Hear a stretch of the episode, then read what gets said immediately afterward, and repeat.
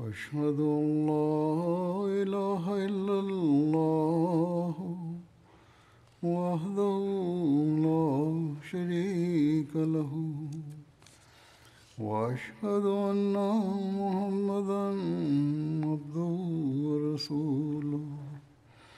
أما بعد فأعوذ بالله من الشيطان الرجيم.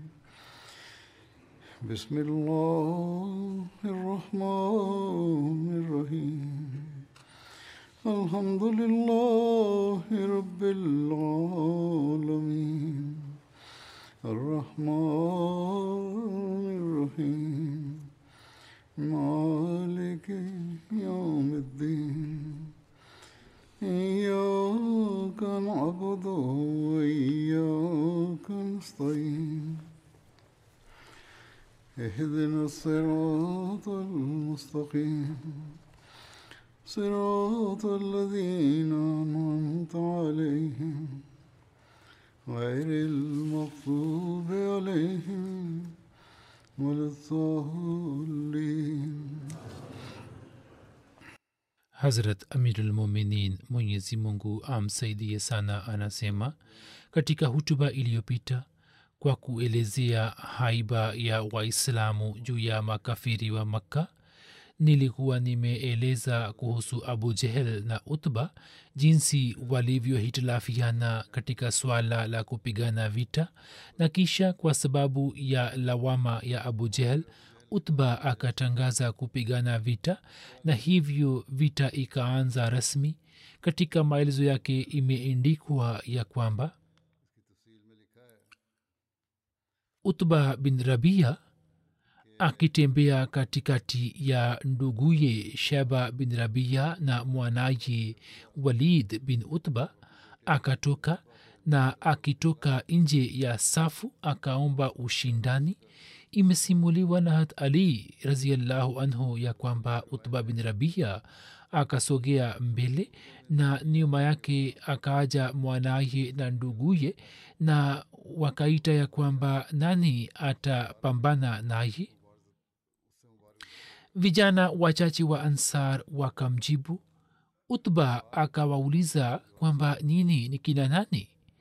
Wao wakamwambia ya kwamba wao ni kina nani? Kisha yeye akawaambia ya kwamba sisi hatuna shida na nyini nia yetu ni kupigana vita na vijana wa baba yetu mdogo tu. Tunataka kupigana na quraish wa makka na si kwa ansar. Na pia akasema kwa sauti ya juu kwamba e muhammad salallahu wasalam katika jamaa zetu watume watu walio na usawa kama sisi ili kupigana nasi. Nabii salallahu wasalam akasema inuka e hamza simama ewe ali na simama ewe ubeda bin haris. Hat hamza alikuwa baba yake mdogo na ali na ubeda wote walikuwa binamu ya mtume salallahu alaihi wasallam. Hamza akaelekea kwa utba na hat ali anasema mimi nikaelekea kwa sheba na ubeda na walid wakapigana vita. Kila mmoja wao akamjeruhi mwenzie na akamzofisha kisha tukaelekea kwa waliid na tukamua na tukimwinua ubadha tukamleta kwa mtume salallahu alaihi wasallam. Hata hamza nat ali wote wakawaua adui zao. Hata hamza nat ali walipomleta mwenzao katika jeshi lao mguu wake ulikuwa umesha katika yeye alipoletwa kwa mtume salallahu alaihi wasallam ye akasema ya rasulllah salallahu alaihi wasallam je mimi si shahidi? Mtume akasema kwamba bila shaka wewe ni shahidi. Hat ubeda aliyekuwa binamu ya mtume salallahu alaihi wasallam hakuweza kunusurika na majeraha yake na wakati wa kurejea kutoka badar akafariki dunia akiwa njiani. Kuhusu hat ubaida bin haris riwaya moja inasema ya kwamba mguu wake ulipokatika na upanga na wenzake wakamuinua na kumleta walipomleta karibu na mtume salallahu alaihi wasallam yeye akalazwa karibu na mtume saa salam mtume salallahu alaihi wasallam akaweka mguu wake mtakatifu chini ya mguu wake na ubeda kwa mapenzi makubwa akimwona mtume akasema kwamba ya rasulllah salallahu alaihi wasallam kama leo abu talib angekuwa hai basi angejua ya kwamba mimi ninastahiki zaidi kuwa uthibitisho wa kauli yake kisha akasoma shairi ya abu talib ambayo tafsiri yake ni kwamba naapa kwa nyumba ya mungu nyini mmesema uongo ya kwamba muhammad saa salam ataachwa? Sisi bado hatujarusha mikuki katika kumlinda yeye wala hatujarusha mishale.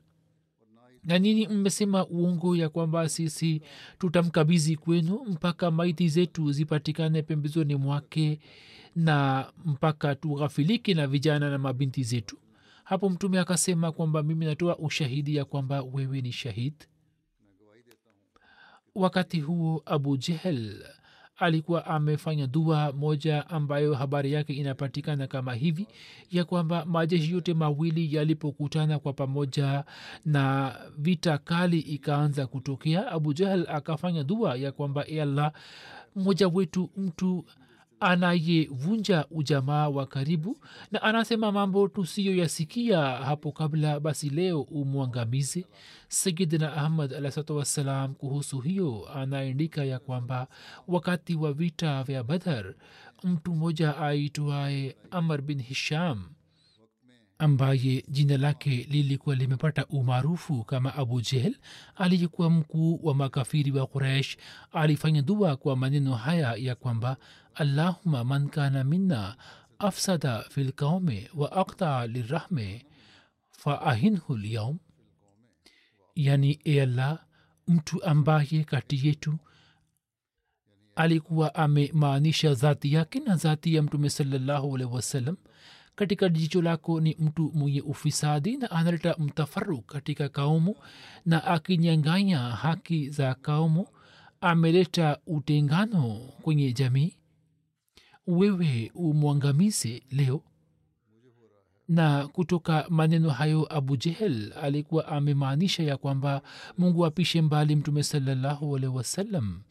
Ni mtu mfisadi na akileta mtafaruk katika kaumu ameleta fitina kwenye dini ya kuraishi bila haki na pia yeye amenyanganya haki zote na ameleta utengano kwenye jamii na inaonekana ya kwamba abu jahl alikuwa na imani na yakini hiyo hiyo ya kwamba mungu apishe mbali maisha ya mtume salallahu alehi wasallam si mema na matakatifu ndiyo maana yeye akafanya dua kwa uchungu wa moyo wake lakini baada ya dua hiyo hakuweza kuishi hata kwa saa moja na adhabu ya mungu katika sehemu ile ile ikakata kichwa chake na kukitupa. Na mtu ambaye juu ya maisha yake matakatifu alikuwa ameleta shutma ye akarejea kutoka medani hiyo akiwa na ushindi na nusura. Hali ya vita imeelezwa katika sehemu moja kama hivi ya kwamba katika uwanja wa vita vita ilikuwa imepamba moto mbele ya waislamu.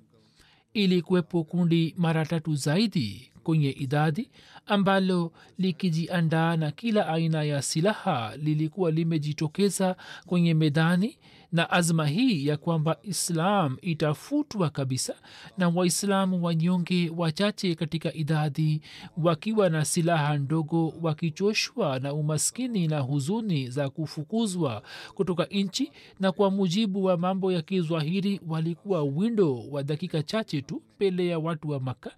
Lakini mapenzi ya tauhidi na utume yalikuwa yameingia mioyoni mwao na kitu hiki ambacho hakuna kitu chenye nguvu zaidi katika dunia yani imani iliyo hai ilikuwa imejaza ndani mwao nguvu ya ajabu. Wakati ule wao katika medani ya vita walikuwa wakionyesha mfano wa kuitumikia dini usio na mfano wake. Kila mmoja alikuwa akishindana na mwenzie na alikuwa tayari kutoa uhai katika njia ya mungu. Hamza na ali na zubair walikuwa wamekata safu za maadui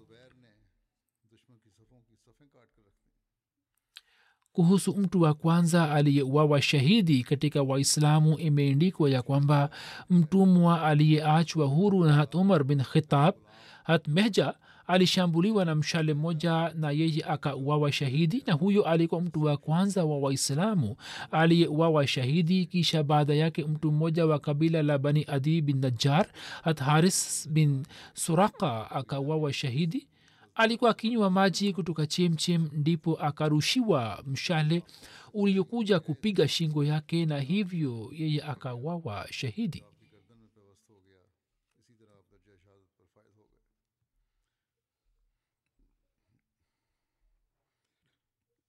Hat anas raziallahu taala anhu anasimulia ya kwamba harisa raziallahu anhu bin suraka bin haris aliuawa shahidi katika vita vya badar na yeye bado alikuwa kijana tu. Mama yake rabia binti nazar shangazi ya anas akaja kwa mtume salallahu alaihi wasallam na akasema ya rasulllah wewe unajua tu daraja ya harisa aliyokuwa nayo mbele yangu. Hivyo kama yu peponi basi nifanye subira na nitumai kupata thawabu. Na kama kuna jambo jingine basi utaona kwamba mimi nitafanya nini na nini. Mtume salallahu alehi wasallam akasema kwamba je wewe ni mwenda wazimu? Je pepo ni moja tu? Mtume saa salam akasema ya kwamba pepo ziko nyingi na mwanao yupo katika jannatul firdaus.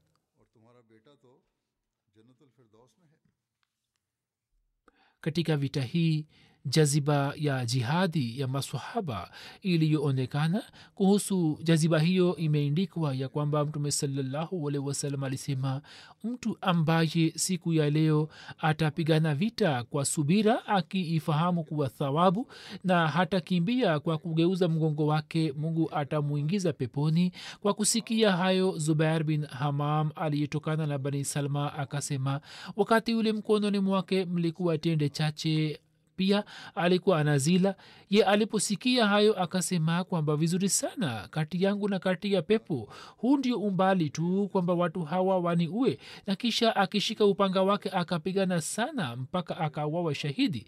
Na auf bin haris ambaye alikuwa mwana wa afra akamwomba huzur salallahu alaihi wasallam akisema ya kwamba salallahu alaihi wasallam mwenyezi mungu anafurahia jambo gani la mja wake? Akasema kwamba kwa kumua kwa kumua adui bila kuwa na diraya na kadhalika. Hapo yeye akavua diraya yake na, ba, na kuitupa na baada ya kuwaua makafiri wengi mwenyewe pia akaua washahidi kuhusu mauaji ya abu jehel katika bukhari riwaya inayopatikana sawa na riwaya ile hat abdurahman bin auf anasimulia ya kwamba mimi siku ya badar nilikuwa nimesimama katika safu nikaangalia hapa na pale nikaona ya kwamba kulia na kushoto kwangu kuna vijana wawili. Mimi kutokana na uwepo wao huo nikaona kwamba sitakuwa na amani ye akasema kwamba vijana hawa au watoto watawezaje kunilinda? Anasema kwamba sikuwa na amani. Katika muda huo mmoja wao akaniuliza kwa sauti ya chini ili mwenzake asijue lolote kwamba baba mdogo nionyeshe abu jahal. Nikasema kwamba mpoa wangu una nini naye ye akasema kwamba mimi nimeahidi kwa allah ya kwamba kama nikimwona nitamua la sivyo nitauawa mbele yake. Kisha kijana mwingine akaniuliza kwa sauti ya chini ili mwenzake asijue lolote. Hata abdurahman alikuwa akisema ya kwamba mimi nisingefurahi kiasi hicho kama mimi badala yao ningekuwa katikati ya wanaume wawili licha ya kuwepo kwa jaziba yao hiyo yeye hakurizika hata hivyo alikuwa akitamani kwamba wanaume wawili shujaa wangekuwa kulia na kushoto kwake. Anasema kwamba mimi nikawaambia kwa kuashiria upande wa abu jehel ya kwamba ndiye huyu na kwa kusikia tu wote wakamshambulia kama tai na wakamua na hao walikuwa watoto wa afra muaz na muavis hat muaz anasema kwamba niliwasikia watu wakisema ya kwamba hakuna atakayeweza kumfikia abul hakam. Hivyo nikanuia ya kwamba lazima nitamshambulia na mimi nikamvamia na kwa pigo ya upanga nikakata mguu wake hadi kisigino chake. Mwanaye ikrima akapiga juu ya bega langu na akakata mkono wangu kwa sababu ya ngozi tu. Huo ukaendelea kuninginia. Siku nzima nikaendelea kupigana katika hali hiyo hiyo na maumivu yalipozidi mimi nikiweka mguu juu yake nikautinganisha na mwili wangu vita ilipokwisha mtume salllahualwalh wasallam akasimama katikati ya waliouawa na akaanza kumtafuta abu jahel ye hakumkuta hapo akaomba dua hii ya kwamba allahuma la tujizni firauna hazihi lumma. E allah usinifanye nishindwe zidi ya firauni wa ummati huu. Asije akasalimika kisha watu wakaanza kumtafuta na hata abdullah bin masud akampata riwaya moja inasema ya kwamba mtume salallahu alehi wasallam aliomba dua hii vile vile ya kwamba e allah isije ikatokea hivi ya kwamba yeye akimbie mshiko wako. Na mtume saa salam alipotoa amri ya kumtafuta abu jehel abdullah bin masud akimtafuta katika wale waliouawa akaja kwake na mtume saa salam alikuwa amesema ya kwamba usipata habari yake basi umtambue hivi ya kwamba juu ya goti lake kuna alama ya jeraha moja kwani safari moja kwa abdullah bin judan katika zifa moja.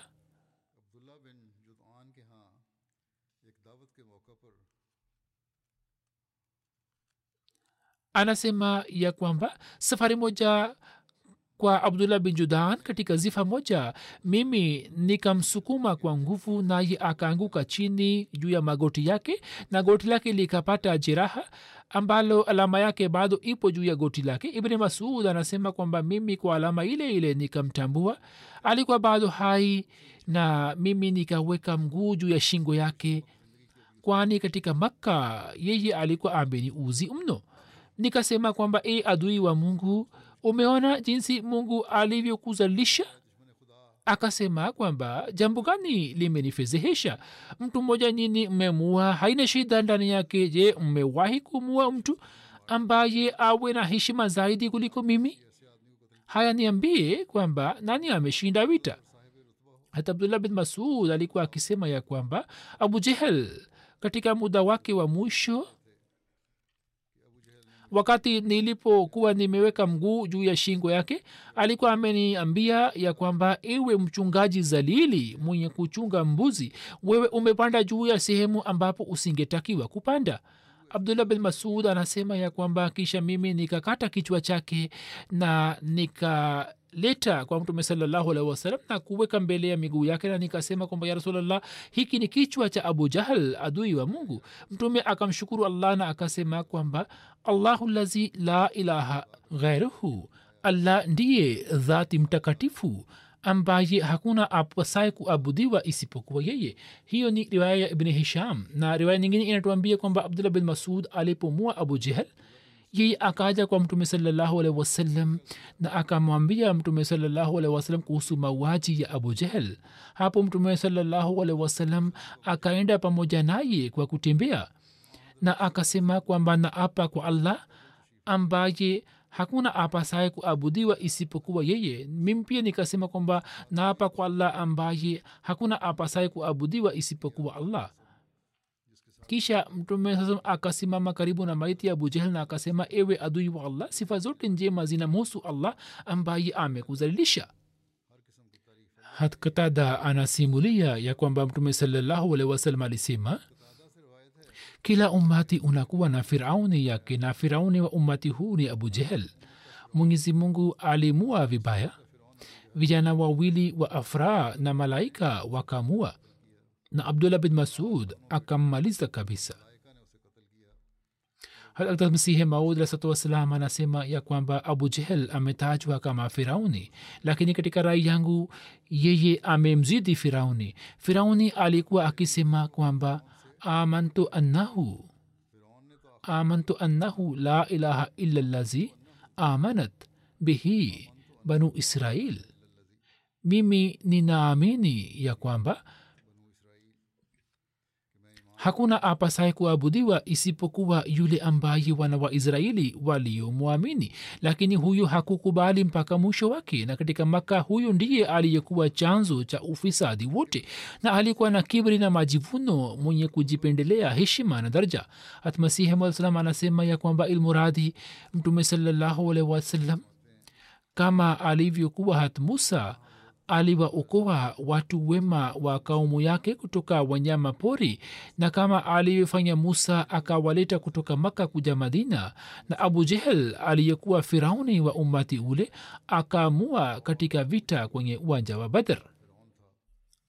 Musleh maud raziallahu taala anhu anasema ya kwamba wakati wa badri makafiri wa makka walipofika wakaelewa ya kwamba sasa sisi tumewaua waislamu na abu jehel akasema kwamba sisi tutasherehekea idi na tutakunywa sana pombe na wakazani ya kwamba sasa baada ya kuwaua waislamu wote tutarejea nyuma lakini vijana wawili wa madina wakaamua abu jehel huyo huyo makafiri wa makka walikuwa wakiwachukulia watu wa madina kama kiumbe kilichozalili na walikuwa wakiwaita arai yaani wenye kulima mboga mboga tu na wakulima na hawajui lolote kuhusu vita. Kwa vita vile vijana wawili wakamua na yeye akafa kifo kibaya.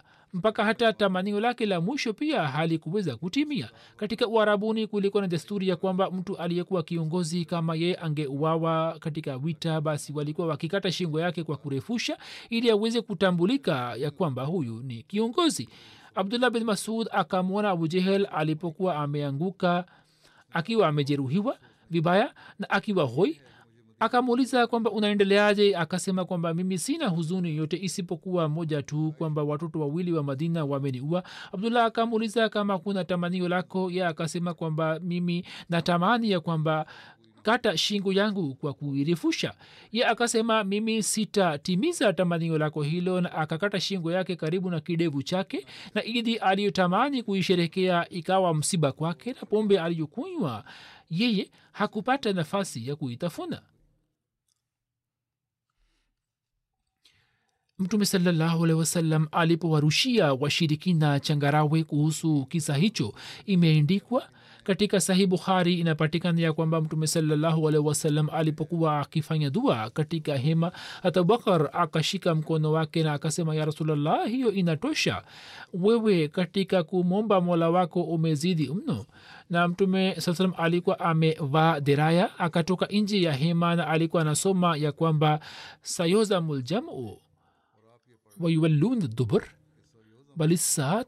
mawidhum wasaatu adha وأمر. jamii hiyo karibu itashindwa na watageuza migongo walakini saa ile ni wakati wao walioahidiwa na saa hiyo ni nzito sana na chungu sana. Katika maelezo yake hatmidha bashiri masahib ameandika kwenye sira ya khatama nabiyin ya kwamba ilmuradhi wahajiri na answar waislamu wote walipigana vita kwa nguvu na kwa ikhilasi kamili lakini wingi wa adui na silaha zao ukawatatiza mno na natija ikachelewa kutokea. Mtume salallahu wasalam akaendelea kufanya dua na maombi na uchungu wake ukaendelea kuzidi lakini mwishowe baada ya muda mrefu sana ye akainuka kutoka sijda na akisoma maneno ya bishara kwamba sayuzamu ljamu wayuwalluna dubur. Akatoka nje ya hema lake. Imam razi akieleza maelezo ya aya ya sura anfal wama rameta iz rameta walakin llaha rama. Anaandika ya kwamba quraish walipovamia waislamu mtume saa salam akafanya dua ya kwamba e allah kabila hili la quraish limekuja na farasi na silaha zake. Hali wanakazibisha mtume wako na wanamkana. E allah mimi ninakuomba kitu ambacho umeniahidi kunipa. Hapo akaja jibraili na akasema ya rasulllah chukua gao la mchanga na uwatupie makafiri. Kisha majeshi yote mawili yalipokutana mtume akamwambia hat ali ya kwamba nipatie gao la udongo ulio na changarawe ambayo mtume akawatupia makafiri na akasema kwamba shahatilwujuu yani nyuso ziharibike hapo washirikina wakaanza kusugua macho yao na wakashindwa vibaya. Kisha mwenyezi mungu anasema kwamba wamarameta izrameta walakin llaha rama. Yani hukutupa wewe ulipotupa walakini allah ndiye aliyetupa. Yani ngao la changarawe uliotupa kwa hakika wewe hukutupa kwani kutupa kwake kunaweza kuleta athari kama inavyoletwa na binadamu tu bali allah ndiye aliyetupa na kwa sababu yake chembe cha vumbi hiyo zikafikia macho yao.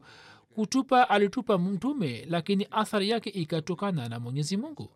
Hatmiza bashir ahmad saheb akieleza hali ya medani ya vita anaandika ya kwamba kwa kutoka nje ya hema mtume salallahu aliona pande zote nne na akaikuta vita ikipamba moto. Wakati ule akachukua gao la mchanga na changarawe na akawatupia makafiri na akasema kwa jaziba kwamba shahatilwujuu nyuso za adui zimeharibika na pia akawaita waislamu na akasema kwamba shambulieni kwa pamoja. Sauti ya kipenzi chao ikafikia masikioni mwa waislamu waislamu nao wakipiga takbira wakawashambulia kwa pamoja upande wa pili alipotupa tu gao la mchanga ndipo likaja tufani ya vumbi mpaka macho ya makafiri na midomo na pua zikaanza kujaa na mchanga na changarawe. Mtume akasema kwamba hili ni jeshi la malaika wa mungu ambalo limekuja kutusaidia na riwaya inasema kwamba wakati ule baadhi ya watu wakawaona malaika hawa. Kwa vitu vile utba sheba abu jahal viongozi hawa wa quraish walikuwa wameshauawa tayari kwa sababu ya uvamizi huo wa ghafla wa waislamu na vumbi kali. Quraish wakaanza kutawanika na katika muda mfupi tu jeshi la quraish likavurugika na katika muda mfupi hali ilikuwa imekwisha badilika kabisa. Hatmasihi mwaislam anasema katika daraja hii ya liqaa saa nyingine mambo hutokea kwa binadamu ambayo inaonekana yamezidi nguvu ya kibinadamu na yanakuwa na rangi ya nguvu ya mungu kama vile kiongozi wetu mtukufu kiongozi wa manabii hat khatamalambiya salallahu alaihi wasallam alivyo watupia makafiri gao moja la changarawe katika vita vya badr. Na ngao lile si kwa njia ya dua fulani bali akatupa kwa nguvu yake ya kiroho. Lakini ngao hilo likaonyesha nguvu ya allah na ikatokea athari ya ajabu juu ya jeshi la adui. Mpaka hakubaki yeyote kati yao isipokuwa akapata athari kwenye macho yake na wote wakawa kama vipofu. Na ikatokea hali ya usisimko kati yao mpaka wakaanza kukimbia kana kwamba wao wamelewa. Kuhusu muujiza huo mwenyezi mungu anasema katika aya hii kwamba yani ulipotupa gao hilo wewe hukutupa bali allah alikuwa amelitupa. Yaani nyuma ya pazia nguvu ya mungu ikafanya kazi na hiyo haikuwa kazi ya nguvu ya kibinadamu kwa vyote vile baada ya muda mfupi zikaanza kutokea alama za wasiwasi na hisia za kushindwa kwa washirikina na safu zao kwa sababu ya kushambuliwa na waislamu zikavurugika na wakatawanika. Waislamu wakawasaka na wakapata ushindi juu yao. Hasad jinsi alivyokuwa na jaziba kali dhidi ya makafiri kuhusu hiyo inapatikana ya kwamba adui wakishindwa walipotupa silaha zake na maswahaba wakaanza kuwakamata mtume saa salam akaona kwamba kuna hisia za kutokupenda juu ya uso wa yani yeye aliona kitendo hicho cha waislamu kwa jicho la kutokurizia mtume akamwambia saad kwamba ewe saad inaonekana hivi kwamba wewe hukupenda kitendo hicho cha kuwakamata washirikina. Ye akasema kwamba bila shaka ya rasulllah salllahu alaihi wasallam hii ni vita na ushindi wetu wa kwanza dhidi ya washirikina. Hivyo katika rai yangu badala ya kuwaweka kuwa hai ni bora kuwaua wote. Anasema kwamba mimi sikupenda kwamba wafungwe nataka kwamba wote wauawe katika vita vya badar jinsi malaika walivyoshuka. Kuhusu hiyo mwenyezi mungu anasema ndani ya kurani tukufu ya kwamba istastaghithuna rabbakum fastajaba lakum anni mumiddukum bialfin min almalaikati murdifin kumbukeni mlipokuwa mkiomba msaada kwa mola wenu naye akawajibuni. Kwa yakini mimi nitawasaidieni kwa malaika elfu moja wafuatanao mfululizo. Katika vita vya badar malaika walikuwa wameshuka.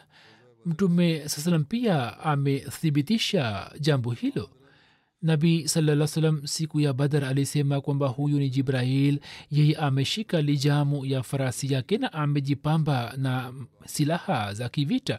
Katika sera ibn hisham kuna riwaya za masaba mbalimbali zilizokuwa zikithibitisha jambo hilo kuhusu ujio wa malaika. Hajibrail akaja kwa mtume saa salam na akasema kwamba wewe unawapa watu wa badhar daraja gani katika waislamu? Mtume akasema waislamu walio bora au akatamka neno kama hilo. Jibrahil akasema kwamba vivyo hivyo wale malaika pia ni bora walioshiriki katika vita vya badhar mwandishi mmoja wa sira ameandika riwaya hii ya kwamba tibne abbas anasimulia ya kuwa mtu mmoja wa bani ghafar aliniambia ya kwamba mimi na binamu yangu tukaja kwa pamoja na tukapanda juu ya mlima ambapo mandhari ya badr ilikuwa inaonekana wazi. Sisi tulikuwa washirikina tuliko tukisubiri kwamba tuone nani anashindwa vitani ili sisi pia tushiriki pamoja na wengine ili kupora mali. Katika muda huo tulipokuwa juu ya mlima kipande cha mawingu kikaja karibu yetu. Sisi tukasikia sauti ya farasi kutoka kipande kile nikasikia mwenye kusema kwamba hezum songeni mbele. Moyo wa binamu yangu ukapasuka naye akafa kule kule kwa kusikia sauti hiyo. Ama mimi nilikuwa karibu kufa lakini kisha nikajidhibiti suhail bin amar ambaye wakati ule alikuwa kafiri anasema kwamba mimi siku ya badar nikawaona watu weupe wakipanda juu ya farasi. Wao walikuwa katikati ya mbingu na ardhi na walikuwa wana waua watu wa quraish na kuwafanya kuwa wafungwa. Ilmuradhi katika badar waislamu waliwaona malaika na pia makafiri wakawaona malaika abu usaid malik bin rabia aliyekwepo katika vita vya badar amesimulia ya kwamba tukio hili lilitokea baada ya yeye kukosa uwezo wa kuona wakati ambapo alieleza kisa hiki anasema kwamba kama leo ningekuwa katika badar na ningekuwa na uwezo wa kuona wakati ule alikuwa amekosa uwezo wa kuona na anawasimulia tukio la badr. Anasema kwamba wakati ule nikaona kwa macho yangu na kama leo ningekuwa na uwezo wa kuona basi ningewaonyesheni pango lile ambapo malaika wakatoka humo na mimi sina mashaka ndani yake. Kuna riwaya ya abu daud mazani aliyekuwepo katika vita vya badr akasema kwamba bila shaka mimi siku ya badr nikamfuata nika mshirikina ili nimbamie. Ghafla nikaona kwamba kabla ya upanga wangu kumfikia kichwa yake kikatika na kuanguka chini nikajua kwamba kuna mtu mwingine ambaye amemua yeye. Imesimuliwa na abdullah bin abbas ya kwamba siku ya badar alama za malaika zilikuwa ni vilemba vyeupe na siku ya hunain. Vilemba vyekundu vilikuwa alama yao. Imesimuliwa na ali kwamba vilemba ni taji la waarabu na siku ya badar alama ya malaika ilikuwa ni vilemba vyeupe waliokuwa wameninginiza juu ya migongo yao lakini jibrail alikuwa na kilemba chenye rangi ya njano. Hata ibn kwamba malaika hawakumua yoyote isipokuwa katika vita vya badar katika vita zingine walikuwa wakishiriki ili kuongeza msaada walikuwa hawamui yoyote. Hii ni riwaya ya ibn hisham. Baadhi ya watu wanawaza kwamba ujio wa malaika ulikuwa ni kama bishara na kutia moyo kwa waumini waila malaika hawakushiriki katika vita kimatendo. Wazo hilo pia ni kinyume cha baadhi ya hadisi zilizo sahihi. Riwaya sahihi inathibitisha kwamba malaika walishiriki katika vita kimatendo. Isipokuwa shida inayotokea ni kwamba kwa ajili ya msaada malaika mmoja alikuwa akitosha. Sasa kwa nini maelfu ya malaika walishuka? Imam ibn kathir baada ya kuandika hadisi moja kuhusu ujio wa malaika anaandika ya kwamba kutoka kwa allah ujio wa malaika na kuwapatia waislamu habari yake ilikuwa ni kama bishara waila mwenyezi mungu alikuwa na uwezo wa kuwasaidia waislamu kwa njia nyingine. Ndiyo maana alisema kwamba msaada hutokana na allah na katika sura muhammad alisema kwamba mungu akitaka basi achukue kisasi kutoka makafiri lakini mwenyezi mungu anafanya majaribio. Muslim anasema kwamba katika vita vya badr mwenyezi mungu alionyesha uso wake kutoka mawingu. Vita ilikuwa bado haijatoka ndipo mvua ikanyesha na makafiri wakapata hasara kubwa na waumini wakapata faida kubwa.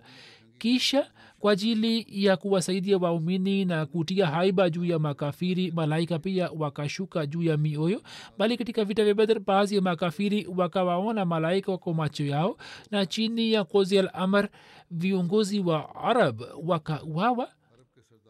Vivyo hivyo katika tafsiri sagir chini ya aya ya sura al imran aya namba mia moja ishirini na saba ameandika ya kwamba habari za malaika zimetajwa kwani mtu anapopata bishara katika njozi au ruya anazidi katika hima waila shabaha ilikuwa ni kwamba mwenyezi mungu atawasaidia waislamu. Hiyo ilikuwa hali fulani ya kashf yani hali ya ruya ambayo watu waliiona. Hatmasihamslam anasema na maandishi haya ni kwenye kitabu chake kiitwacho atabligh aina kamalate islam ni katika lugha ya kiarabu na watu wa kiarabu saa nyingine wanasema kwamba unaposoma maandishi marefu inakuwa vigumu kutafsiri hivyo najaribu kusoma kwa kiarabu. Masihi mwaa salam anasema wakad jarat adatuhu wa sunnatuhu annahu yakhtaru likhfa walkatma fi waqiatin qazat hikmatuhu ikhfaha wayakhluqu lahwa فتحشر الأراء إلى جهات أخرى وإذا أراد إخفاء صورة نفس واقعة ربما يرى في تلك الموازع الواقعة الكبيرة. صغيرة صغيرة مهونة والواقعة الصغيرة المسنونة كبيرة نادرة.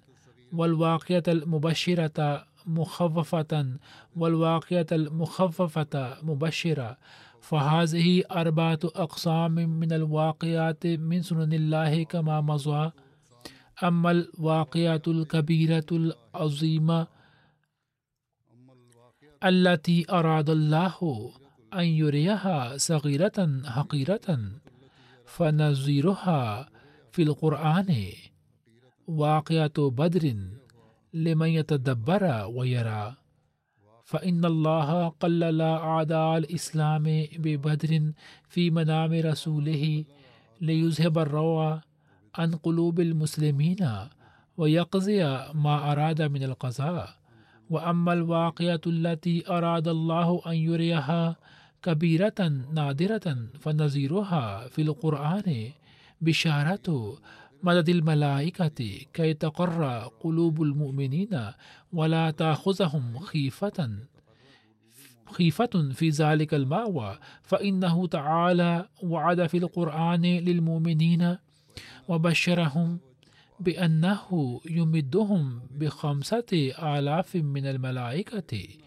وما جعل هذا العدد الكثير إلا لهم بشرى. لأن فردا من الملائكة يقدر بإذن ربه على أن يجعل عالي الأرض سافلها فما كان حاجة إلى خمس آلاف بل إلى خمسة ولكن الله شاء أن يريهم نصرة عظيمة فاختار لفظا يفهم من ظاهره. كثرة الممدين وأراد ما أراد من المعاني. ثم نبأه المؤمنين بعد فتح بدر أن عدة الملائكة ما كانت محمولة على ظاهر ألفاظها بل كانت مؤولة بتأويل يعلمه الله بعلمه الرفع والعالى biilmihi rafai walala wafaala kadhalika litatmaina qulubuhum بهذه البشرى ويزيدهم حسن الظن والرجاء tafsiri yake ni kama ifuatayo ya kwamba hii ni suna na kawaida yake ya kwamba yeye anaficha matukio ambayo hikma yake. Yani hii ni kawaida na suna ya mwenyezi mungu inayoendelea tangu awali kwamba ye anaficha matukio ambayo hikma yake inataka kuyaficha na matamanio ya watu na rai zao zinakuwa kinyume cha uhakika ulio halisi.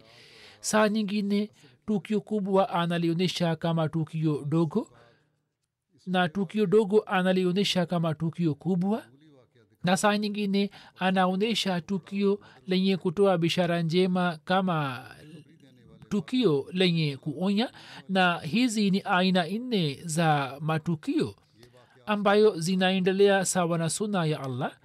Tukio azim ambalo allah alitaka kuonyesha akilifanya kuwa dogo ni tukio la vita vya badr na hii ni kwa ajili ya yule ambaye afanye tafakur na afungue macho hivyo mwenyezi mungu wakati wa badar katika ruya ya mtume wake salallahu alwalhi wasallam aliwaonyesha maadui wa islam akiwafanya kuwa ndogo yani wakati wa vita vya badar mwenyezi mungu alimwonyesha mtume wake katika njozi maadui wa islam katika idadi ndogo ili hofu yao iondoke kutoka mioyo ya waislamu na ili kile ambacho allah anataka kiweze kutimia na tukio ambalo allah alitaka kuonyesha akilifanya kuwa kubwa.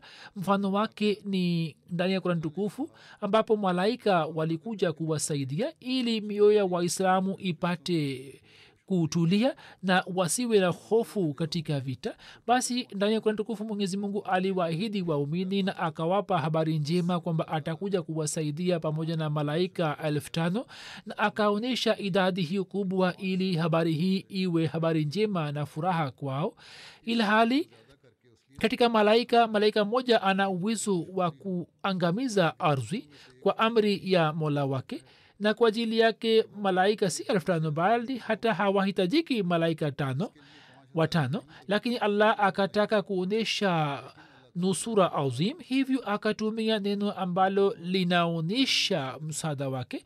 Na hiyo ndio iliyokuwa shabaha yake kisha yeye baada ya ushindi wa badar akawapa waumini habari kwamba idadi ya waumini haikuwa idadi ya malaika haikuwa kama kizwahiri bali ilikuwa na maelezo yake na allah anajua vizuri zaidi na allah akafanya hivyo ili kwa kupitia habari hiyo njema aweze kuleta utulivu kwa waumini na awaongeze katika dhana nzuri na kwenye matumaini.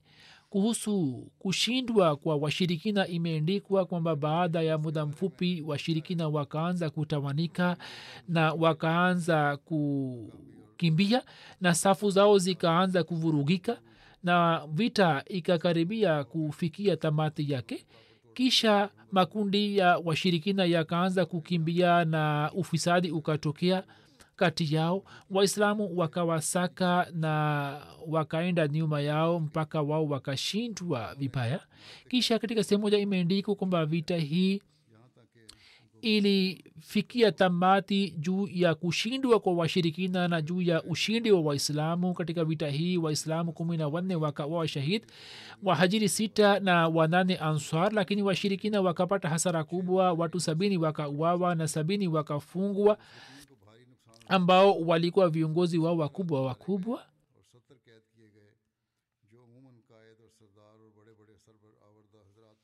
Katika vita vya badar masahaba waliouawa shahid walikuwa ni hawa.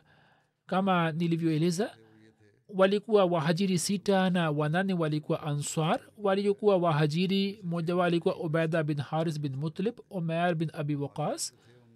زوس شمالين يعني أمير بن أمر أقل بن بكار مهجة مولا أمر بن خطاب صفوان بن بيزا ناكتك أنصار ولي أبوا شهيدي ولي سعد بن خسمة مبشر بن عبد المنذر يزيد بن حارس أمير بن همام رافع بن معلّة نهارسا بن سراقه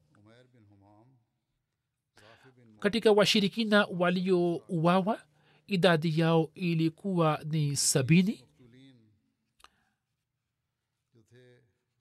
Kwa asilimia kubwa walikuwa viongozi wa quraish baadhi ya majina yao ni kama yafuatayo hanzla bin abu sufyan haris bin hazrmi ahmar bin hazrmi obed bin said bin as as bin said bin as uqba bin abi muad utba bin rabia shaba bin rabia walid bin utba bin rabia haris bin amir abul bakhtri as bin hisham nazr bin haris as bin hisham abul as bin qais umaya bin as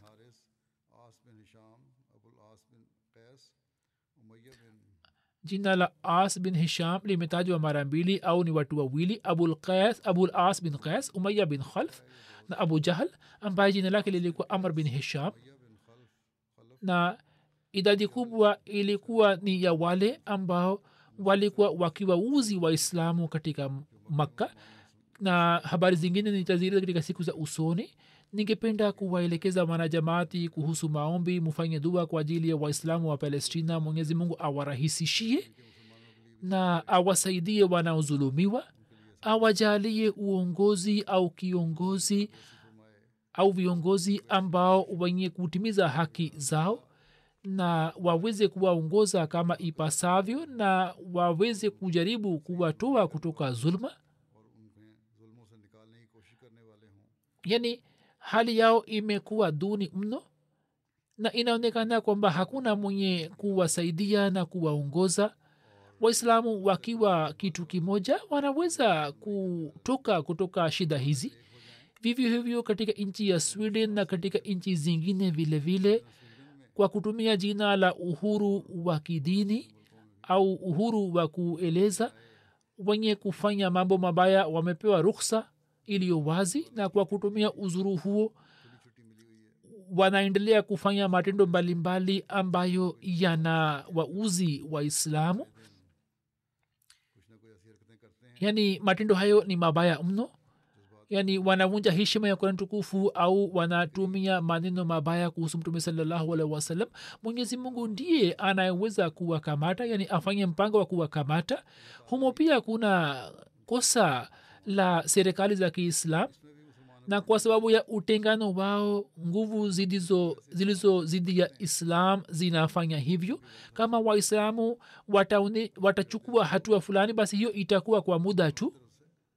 Na watachukua hatua ambayo isiwe athari yake basi mufanye dua kwa ajili ya viongozi wa waislamu na ummati huu. Kuna haja kubwa sana kwa ajili yake. Kisha nchini ufaransa hali ni tete humo pia waislamu wanaendelea kushambuliwa? Na hatua inayochukuliwa na waislamu pia si sahihi? Au wengine pia wanaungana nao? Yaani wakivunja nchi yao hiyo haitaleta matokeo yoyote? Waislamu watalazimika kufanya matendo sawa na mafundisho ya islam na kauli na amali zao zitakapoendana na mafundisho ya islam ndipo watafanikiwa na watapewa mafanikio. Tunaweza kufanya dua tu na haswa kwa ajili ya waislam na kwa ujumla mufanye dua kwa ajili dunia nzima kwamba mwenyezi mungu amsalimishe kila mmoja kutoka zulma na katika dunia hali ya amani ipatikane. Wote waweze kuelewa umuhimu wa kutimizana haki. Waila dunia inaendelea kwenda nimekusha sema mara kadhaa kwamba inaendelea kuelekea kwenye maangamio makubwa. Mwenyezi mungu airehemu. Vivyo hivyo nchini pakistan wahamadia waliopo muwaombee sana. Mwenyezi mungu awasalimishe kutoka kila shari. Katika nchi ya ufaransa kusema wanasema kwamba watu wanaendelea kuandamana na inafahamika kwamba kijana ambaye alikuwa ameuawa katika haki yake watu wanaendelea kufanya mengi. Lakini kimatendo jinsi watu wanaoendelea kufanya na tumesikia kwamba wamekusanya hela kwa ajili ya yule mtu wa polisi aliyekamatwa na kwa ajili ya kijana ambaye ameuawa.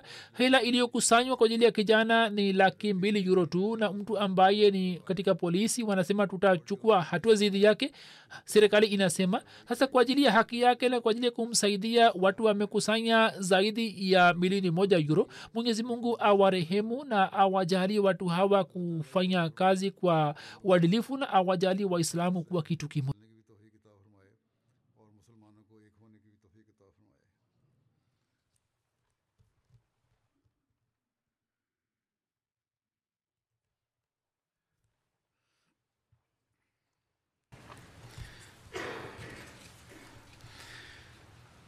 الحمد لله الحمد لله نحمده ونستعينه ونستغفره ونؤمن به ونتوكل عليه ونعوذ بالله من شرور أنفسنا ومن سيئات أعمالنا. من يهده الله فلا مضل له ومن يضلل فلا هادي له.